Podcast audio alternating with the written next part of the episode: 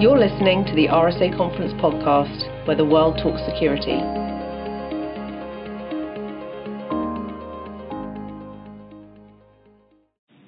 Hi, everybody. Welcome to the RSA Conference podcast, where today we're focusing on the important topic of cyber safety. So this is Hugh Thompson, RSA Conference Program Committee Chair, and I'm joined by the lovely Britta Glade, Director of Content and Curation for RSA Conference. Hi, Britta. Hey, Hugh. It's good to be here. Yeah, this is definitely a topic that impacts all of us um, personally and professionally. Um, I know our guests, who we selected from among the top scoring speakers at RSA Conference 2017. You can look up their sessions. They're referred to below the listing for the podcast. They have some really interesting perspectives to share. Um, Troy and Masha, thank you so much for joining us today. Hey, you're welcome. Nice to be here. It's really great to be here. Hey, Masha, can you please introduce yourself to our listeners and a little detail maybe on your path to your current role? Hi, everybody. My name is Masha Sedova. I am the co-founder of Elevate Security, and we are a company focused on creating a platform that will measure, motivate, and educate employees on security behaviors. And I have been obsessed with the idea of how do we get employees to be an organization's best defense for many, many years. Uh, before my current role, I was at Salesforce where I ran a team called Trust Engagement really focused on exactly this mission for uh, internal employees and customers and developers. Um, before that, I was a analyst for the defense sector, and I've been playing in the security space for going on for 16 years, and I will be continuing to do so in the foreseeable future. Awesome. Yeah, your your your passion for this for this particular area certainly comes through in what you've written and what you've presented. Um, equally passionate, Troy. Can you please introduce yourself to our listeners? Yeah, I'm uh, Troy Hunt. I'm an Australian independent security researcher who just learned I had a top scoring session at RSA 2017. So thank Woo-hoo! you. I didn't know that. um, so I do I do a lot of work, particularly with uh, with data breaches, which I spoke about at RSA actually when I was there. So I run this this service called Have I Been Pwned, where I aggregate large data breaches and, and make them discoverable by the people who have been impacted within them. Uh, and I do a bunch of uh, web-based sort of security training and speaking and writing and, and other bits and pieces. So yeah, I, I get around a bit, I guess. Wow, Troy, you do get around, and hey, congratulations uh, on on your session at the last conference. In fact, that's that's where I'd love to to begin. You know, if you look at the media today on on the topic of security, it is everywhere. It's intertwined into almost every aspect of society. We're hearing about it relative to elections, massive data breaches. It's just an inundating message, even for people that uh, aren't in tech, aren't in the security space.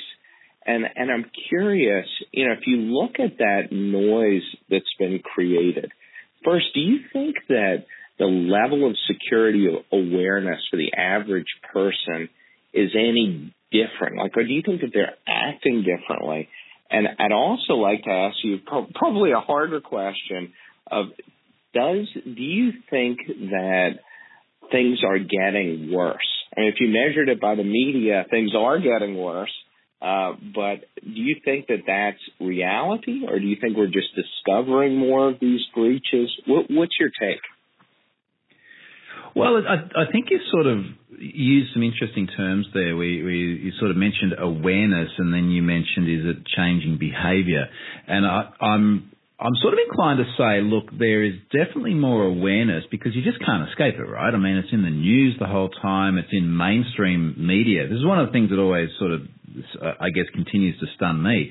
Like I'm a, a technical guy and I do technical things, and then my mum and dad say, "Oh, I heard you on the radio today," you know, like the mainstream normal person radio uh, because security incidents do uh, prevail a- across across uh, the technology stack. It's, it's, not just us techie folks who are thinking about it. It's everyday people, every day of the week, about security incidents. So they're aware of that. They're aware of things like we have multi-step verification, etc. I I think they're they're increasingly aware of that at least. But is it actually changing behaviour? Well, you know, we're seeing so many of these incidents and we're seeing so many really bad security practices. In some ways, I'm sort of reluctant to say it's actually moving in the right direction. Uh, and in fact, an interesting stat from Dropbox I got just recently is they only have about 1% of their audience turn on multi-step verification. Uh, and you're sort of going like, here is the thing that mm. stops you getting what is arguably a really valuable asset owned, even if someone else gets your password, the, the same useless password you're using on every single site. And 1% of people use it. So in some ways, it's kind of a little bit depressing. And then to your question about, look, are we seeing it increase? I think the reality of it is is that there are so many factors contributing to the increase in incidents that it just can't go any other way. So, for example, we have more and more online services. You know, that, that's an easy one. We know that. Uh, the other aspect here is that we're not really removing old data, right? So, I mean, we have more services over more time. I'm seeing people appear in data breaches from so long ago they don't even know that they had an account on the service. So think about MySpace. MySpace last year was 360 million accounts in their data breach. And people are like, ha ha, MySpace doesn't exist anymore. Yeah, they do. And they've still got your data from 2005 when it was actually a cool thing. So these services are prevailing. And then, of course, we're getting more and more cloud services, which are awesome in terms of it is so cheap and easy to stand things up and build awesome online services but anyone can do it, and anyone does do it. And, you know, we're seeing in the news this week, even the likes of uh, Accenture having exposed S3 buckets and things like that. So even the really, really big players are finding it easier than ever to screw stuff up through really simple mistakes. And then we throw in IoT as well. So I'm seeing data breaches from IoT devices now. Uh, earlier this year, it was the Cloud Pets talking teddy bears, the listening device you put in your child's bed. you know, and they left their MongoDB exposed with no password. So that, all these that issues, is really creepy. That's that's particularly know, creepy. Don't do this, folks. Like, seriously, don't put listening devices in your kid's bed connected to the internet. Like, you, you're basically a bad line of code away from something going catastrophically wrong. Uh, and this is inevitably what happened in their case. So look, it, it is definitely getting worse because really it, it, it can't not. There's too many factors contributing to it. Troy, I really like what you what you said about security awareness versus behavior change because those are two very different things. Like if you take the analogy to smoking, people know that smoking is bad for them, and yet millions still do it um, even though they buy the packaging that says this will kill you. Like, okay, give me another pack. Um, many people know about what password best practice is. Most people will know maybe what some elements of what they could do to, turn on their 2FA or protect their account. But do they do it? No.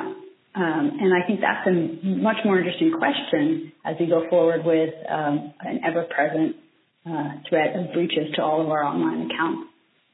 Yeah, so Masha, you have done, as you introduced yourself, you've created a lot of different types of training courses for a really diverse set of audiences.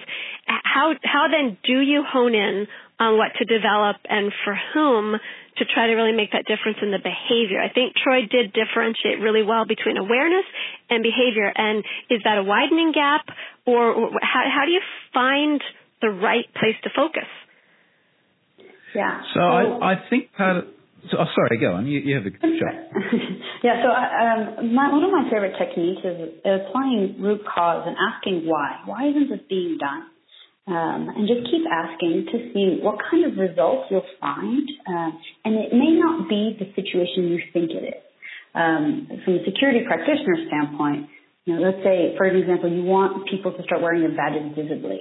I've had this experience in an organization I've worked with in the past, and I asked the employees, why are you not wearing it? And they kept saying, well, I know it's the policy and I know I'm not supposed to do it, but either I don't feel comfortable confronting my peers, which is a um, social engagement, and that's way different than security, or the badge fold that, that, is, that is holding my badge is broken and I don't know where to get one.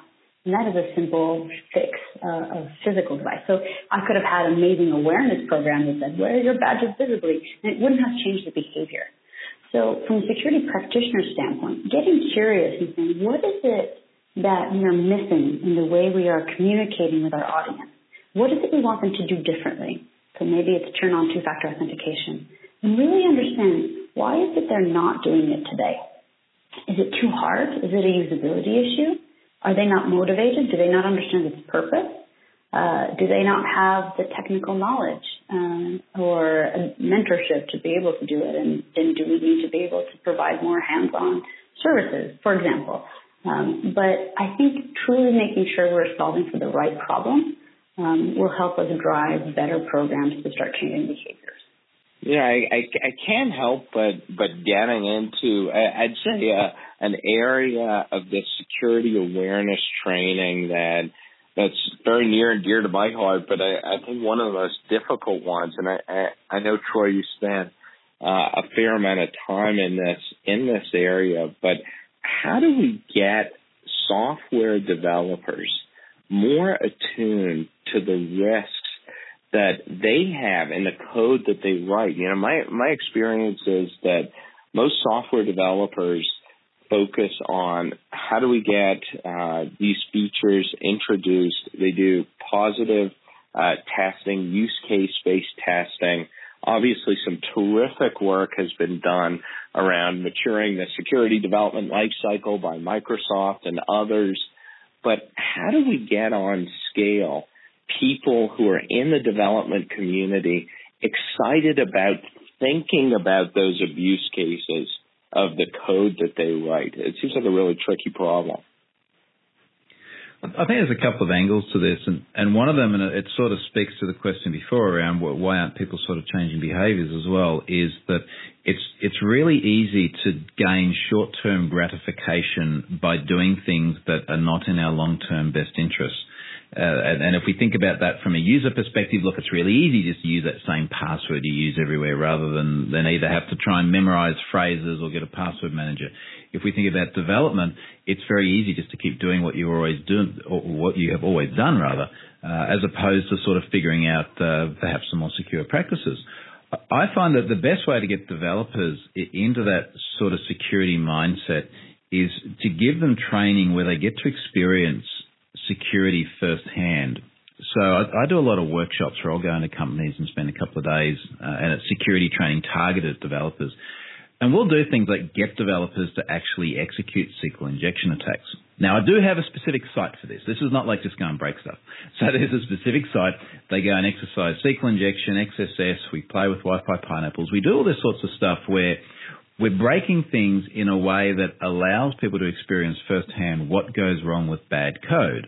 Uh, and then, of course, we go and look at defensive patterns and, and actually talk about how to implement it securely. But my really strong belief is that unless people get to experience this firsthand, they just don't get the endorsement.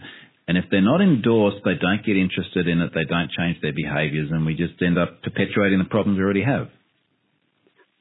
I want to I want to focus on one thing you said there. I think it's important to have the uh, delight of the offense, but if you don't follow that up with a clear example as from a developer standpoint of how they fix their code, don't just spend the time of like, hey, this is how you break it, but this is also how you fix it. So one of my favorite um, implementations of security development training is here's some vulnerable code. Show me how you would fix it. So you're spending time um, giving them the skills that they're actually going to be using in the future. Because at the end of the day, you want your developers to go back and securely develop, not be offensive pen testers. So being able to balance both of those content in the places that you present um, is important, and, and, I, and I know you do a great job of that. I just I've seen other other trainings fall short on the second half of that. That, that's really important, and I, I, think that's that's very much a context issue as well. So one of the, the problems I find, and indeed the, the, reason why I started getting so focused on security, because I'm a developer at, at, at heart, my background has been development. Uh, one of the things that sort of really got me is that there's so much training from security people, and when I would see reports come from security teams to developers, they were such a security-centric mindset, which would talk about here is how we break stuff and then basically go and Google it. you know, like figure it out. So I, I, totally agree with that, and this is part of the sort of talking about the defensive patterns. People have got to understand uh, what something like parameterization for, for SQL queries actually looks like, because the problem we've got at the moment is developers in general seem to have a bit of a sense that yeah, I should parameterize my queries because there is this you know SQL injection thing. But they've never experienced it. They've never felt it firsthand. And I think we've got to sort of find this like like happy spot in the middle where we go. There's these security folks, and here's how they do, and here's how the sort of the offensive thing works. Uh, and you know, you guys have got to actually build the defensive software, and here's what the patterns look like. And if, if we're just sort of leaving ourselves in one camp or the other, as we've traditionally done so much, we're just going to keep getting the same results. So, Troy, I want to go a little bit further into keeping your developer brain on. I, I know one of your particular areas you're super focused on is, is browser content security policies. So, with with that in mind, can you share with our audience some of your greatest lessons and recommendations of what it is you think needs to be done differently there? Yeah, so browser CSPs are interesting, and there's a there's sort of a, a few really curious facts here. So, you know, one of the things is is that in terms of CSPs, just about zero websites use it. Uh, now, when I say just about zero, it's about two percent of websites, or, or up to two percent of websites of the Alexa top one million. So these are sort of the biggest, most progressive websites as well that actually use any sort of CSP whatsoever. And and what I think is really really interesting about the CSPs is First of all, it gives us this sort of defense in depth kind of approach. It allows us to add controls that protect against things like cross-site scripting if you have screwed up the other things that lead to XSS in the first place. I love the, the implementation such as reporting. So most people don't know that you have this ability to say, add a content security policy, what was it, a content security policy header, and then tell the browser if anything is violated to report it back to me. Now, there are lots of things here that actually help developers solve some of the problems they're trying to deal with as well. Uh, so a great example is you can add a content security policy header which says, uh, let's make sure that if I accidentally embed any insecure content on a secure page, we upgrade that request, we make it secure, but also t- uh, send me a report. So actually send a, a, a report from the browser to a URL of my choosing which tells me what I screwed up. And it allows you to have this sort of closed loop of pushing out changes, getting reports on what's broken, fixing them, pushing them back out again. And this sort of stuff is awesome and barely anyone knows about it. It's one of the things where I, I do this in my workshop and go, hey, who's seen a CSP before? And it's a single digit percentage of people every time that have even heard of this thing. Yeah, you raise a really interesting point. Yeah, I, I, I think I think one of the biggest challenges that we've seen in practice over the years, just of, of RSA conference, is as we try to convey to a group of people that a feature exists, that a best practice exists, that it's safer to do X versus Y. One of the biggest debates, I guess, that's come up from organizations is what is the right way to incentivize people around good and bad behavior. And Masha, you delivered a fantastic talk at this past RSA about using positive incentives. You know, I just want to uh, contrast this and then ask you a question. You know, we had a, uh, a session uh, at RSA uh, in Europe. This was probably five years ago, where someone gave uh, another talk about you know how they implemented a secure coding training program in a in a large organization, and their approach was very different. They had a large inflatable fish that was probably, I want to say it was maybe five feet long, and then they would take it to whoever was the biggest violator that past um, week and would hang it up above their uh, their desk, and you know they would kind of be brandished with this uh, this fish for a while. So that's a that's certainly a a negative um, uh, approach to it. But what I loved about uh, about your session and what you talked about is these positive incentives for catching people doing the right thing. Can you talk a little bit about that and how you create that that environment? Yeah, yeah, excellent question. And uh, you know that fish story is, is not the only instance I've heard. I've heard people being fired for numerous, you know, repeated phishing clicks. Um, there's always the famous Microsoft "I broke the build" T-shirt, and you get to wear it until someone else breaks the build. Uh, but I feel like from a security practitioner standpoint, we've gotten really good at negative reinforcement. Here's the policy, and if you violate the policy, um, you're fired or there are repercussions or you'll hear from us. And so people don't have a very great association with security uh, as a as a whole. Usually it's neutral to negative at best. But if we take the chance to recognize when people do the things we ask them to do, whether or not it is specific action like install two-factor authentication or have secure passwords that aren't reused, congratulations, this is your 10th in a row you've remembered, you know, congrats, you've, you've done it right. Or more specifically, things like, I need you to report suspicious activity when you see it. And when you do, that's a behavior I want to acknowledge and applaud you for doing. And that's really important because it starts building trust in your uh, organization between employees and security team. And employees will start seeing that when I do the thing that the security team has asked me to do, someone notices, someone cares. This is something that I should go out of my way to do more of. Because we're asking employees who have full-time day jobs doing other things like sales or marketing or development. And we're asking them to layer security on top of it. Uh, and if the only thing we contact them with is negative reinforcement, at best, you know, they'll do it out of fear. They'll do it out of shame. And that doesn't breed the level of trust that you need when an, an employee makes a mistake and says, I ha- I've done something that I shouldn't have. I've run this executable. I've given away my password. But I trust you as a security team to help me work through this because I know you're on my side. And if you can get that level of relationship with your employees, you start using your employees as part of your defense mechanism against attackers. You'll reduce dwell time. You'll start seeing reports about things that um, your technology has missed. And some ways that I really love doing this, um, it doesn't have to be expensive and it doesn't have to be over the top. It could really just be a thank you email. They could be shout, out, shout outs by senior executives to specific people who you know, saved the day. Um, I've seen recognition for um, security champions and like their entire team gets pizza or cupcake spots for them um, as a as a thank you. Even parking spots given away to to the top fish reporter of the month, for example. Uh, so whatever resonates with your culture, try putting in positive reinforcement uh, as opposed to negative. And I, I often ask my um, my workshops or my training courses uh, when people take them, what percentage of the companies that are in the audience who have actually you know, implemented positive reinforcement, and it's consistently about 20%. So we have a long way to go before we start evening out positive to negative interactions between security teams and employees isn't that interesting? There's, it feels like there's so many life lessons here. You know, as as someone who's, well, I have teenagers now.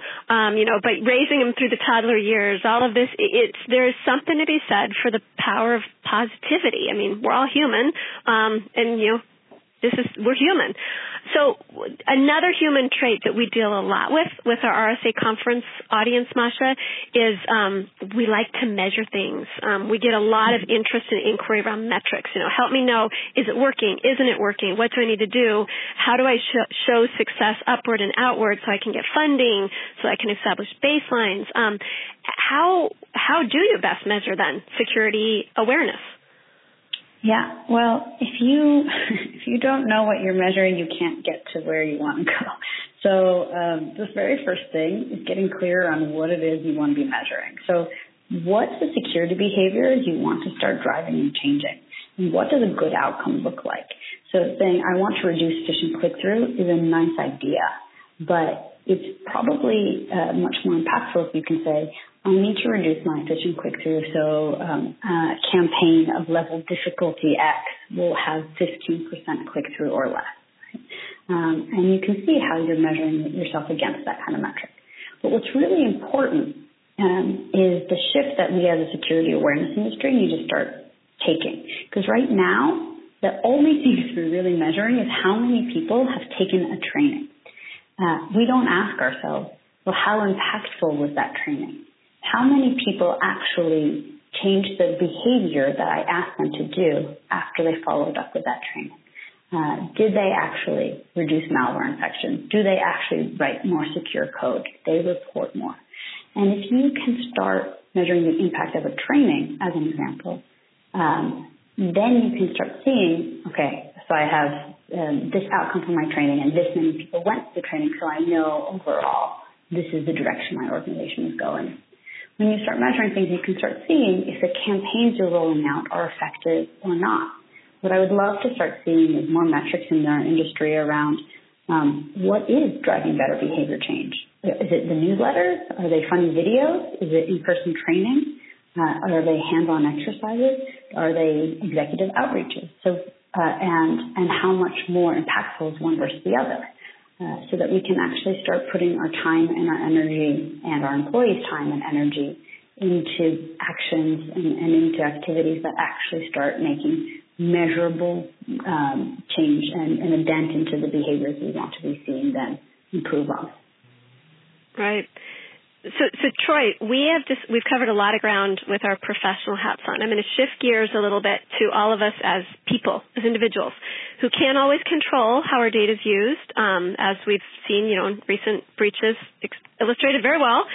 You, as you hmm. mentioned earlier, run a great site, Have I Been Pwned, um, which I do check regularly. What recommendations would you have to, to us, to us as individuals, for how to keep our data safe, or at least know if we're at risk?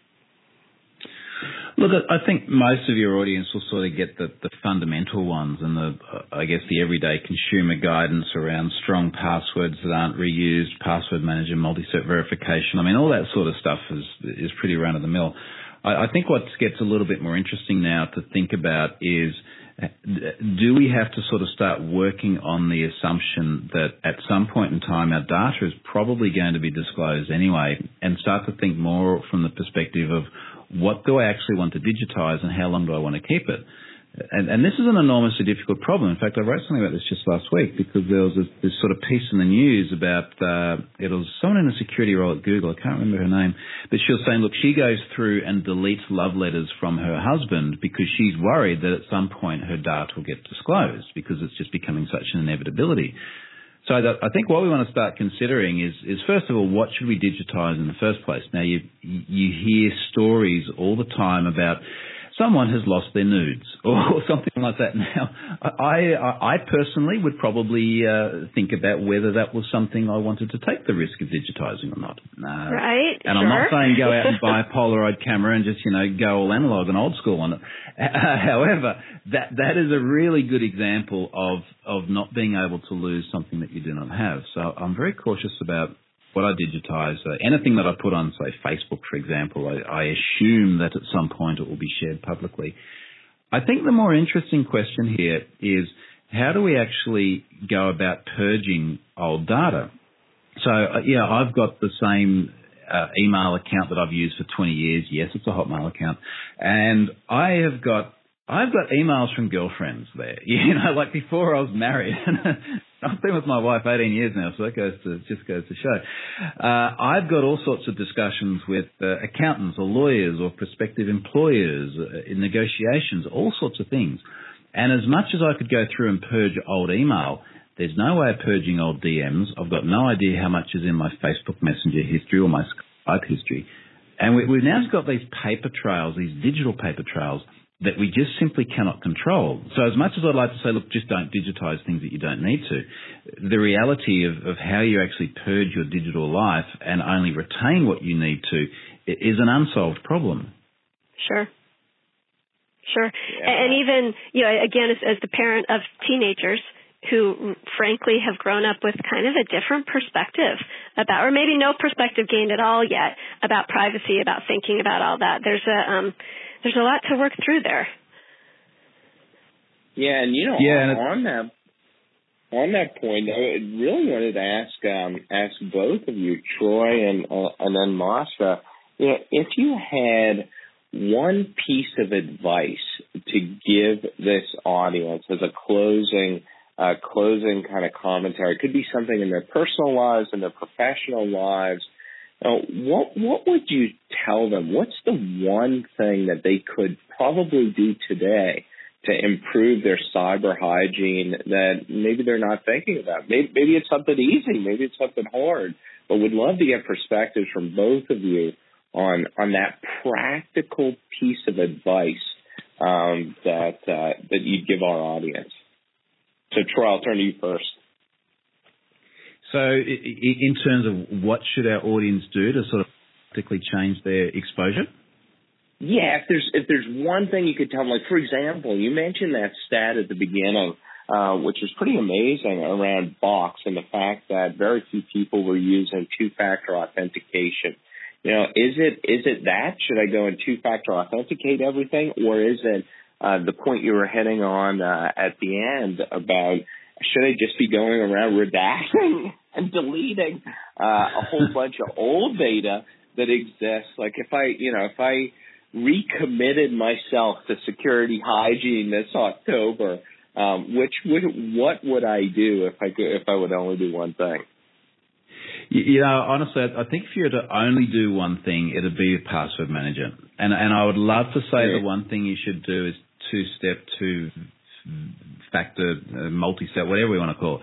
I'd love to say that should be the thing, but lack of support uh, across the board for different services, lack of support in regions as well. I don't know if you guys know this, but a lot of stuff out there favors the US.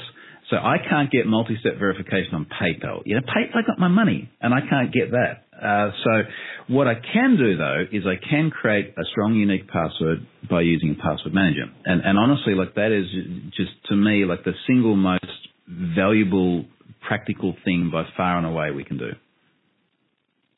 The same same question to you. I mean, you've been very involved with the National Cybersecurity Alliance for a long time, and this, of course, uh, is uh, is October, which is uh, a huge focus on on cyber safety. What what's the one piece of advice you'd give? Yeah, I was, I was going to actually go with with what Troy said, uh, and and I think we need to, uh, and I'll I'll, I'll add a second one, but uh, I think we need to rebrand password managers because people are like, but if that gets hacked, I, you know, I'm screwed. And people don't understand that that, that is a totally appropriate trade-off. Like having a unique password for all of your sites is much better um, than trying to remember your own your own uh, password for all the sites. So that's my, but but I actually I was going to go with two-factor auth, and one of my favorite um, resources for this is a website called twofactorauth.org, and it lists all the websites that have it, um, and the ones that don't, they have an embedded way of either sending them an email or a tweet that basically said, "Please support two-factor in your in your um, application," because uh, we as uh, as consumers of this technology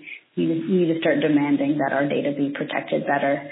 Um, and if we either vote with our dollars by going to services that have better security or start demanding that of our applications, um, we can start moving technology into a place that will make it more secure for us.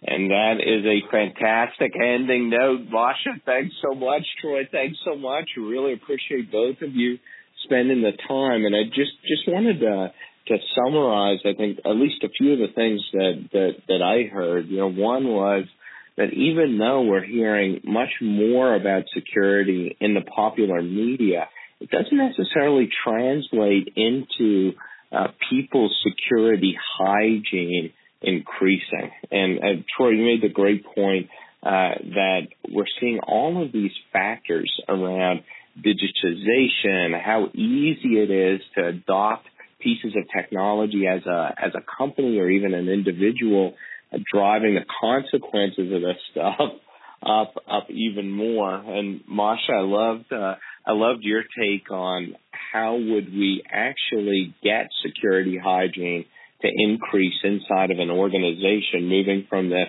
name and shame model uh, that I think a lot of people have have implemented, maybe even as the default, to uh, how can we really drive positivity to make uh, and, and, kind of encourage and nudge folks to, to do the right thing.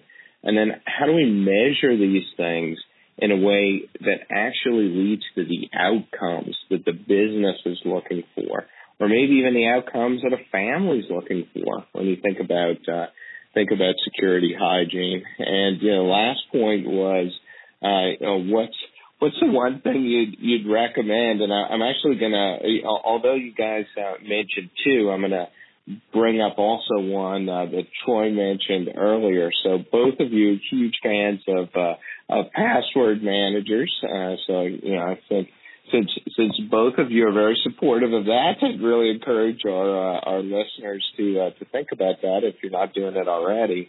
And then two factor authentication, um, which I think you know, Troy, to your point, is not available everywhere, but Masha, to your point, you know, that so many applications have it and are underused. And Troy, I can't help but recapping um, on a different point that you made, which is maybe we should go back to the old fashioned Polaroid cameras for certain situations uh, and not go digital uh, on those photos. So, so, so really, really appreciate uh, appreciate your time. Thanks everybody for listening. Uh, looking forward to seeing you at uh, at this next podcast where we'll focus on security strategy and operations. And please engage with us socially on social media. So thanks so much, and we'll see you on the next podcast.